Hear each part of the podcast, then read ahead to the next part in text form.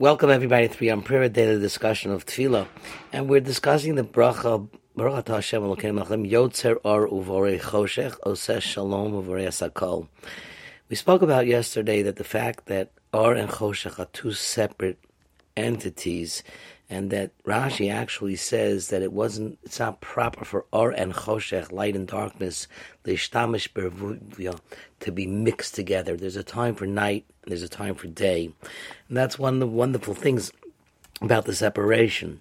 My grandfather, Yaakov Kamenetsky, I had a question whether this bracha is a birchas hanehenin. There are certain blessings we make when we have certain pleasures in life. We want to thank God for giving us those beauties, those pleasures, eating or smelling or enjoying certain substances are preceded with a bracha, a blessing. And then there are those blessings of birchas hashvach, and we see something awesome even though there's no physical pleasure, but we sort of praise HaKadosh Baruch Hu for the uh, beauty of the world that He created, even though there's no physical pleasure that we're attaining. We're not smelling anything uh, when we see lightning, and we're not um, enjoying anything physically when we're hearing thunder, but we're praising Kadosh Baruch Hu.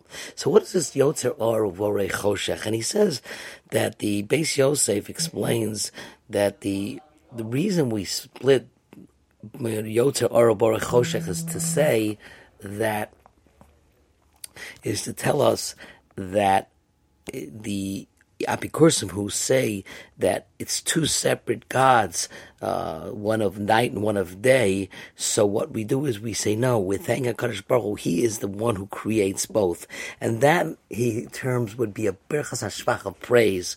But the Mahari Abuhav he says gives a different reason that basically what you're thanking Hakadosh Baruch Hu is that you're praising Hakadosh Baruch Hu that you've given us a time for day and a time for night. Night is a time for certain things. Day is a time for certain things. There are certain activities that go on at night that shouldn't be going on in day, and there's certain activities that go on at day that should not be going on at night. And according to that opinion, it would be a praise of, of thanking HaKadosh Baruch Hu for giving us the pleasure of light and the pleasure of dark, each in its time. One thing that we're going to explore tomorrow is the fact that the actual pasuk of Yotzar Avor Shalom Uvore Ra makes peace and he creates evil is the way the pasuk in Yeshaya in the forty fifth chapter defines it, and yet we in Davening change it to Yotzar Vorechoshech Oseh Shalom Ubore Asakol instead of Bore Ra. We say Bore Asakol. What's that all about? We'll see tomorrow, Mirza Hashem, or in our next class.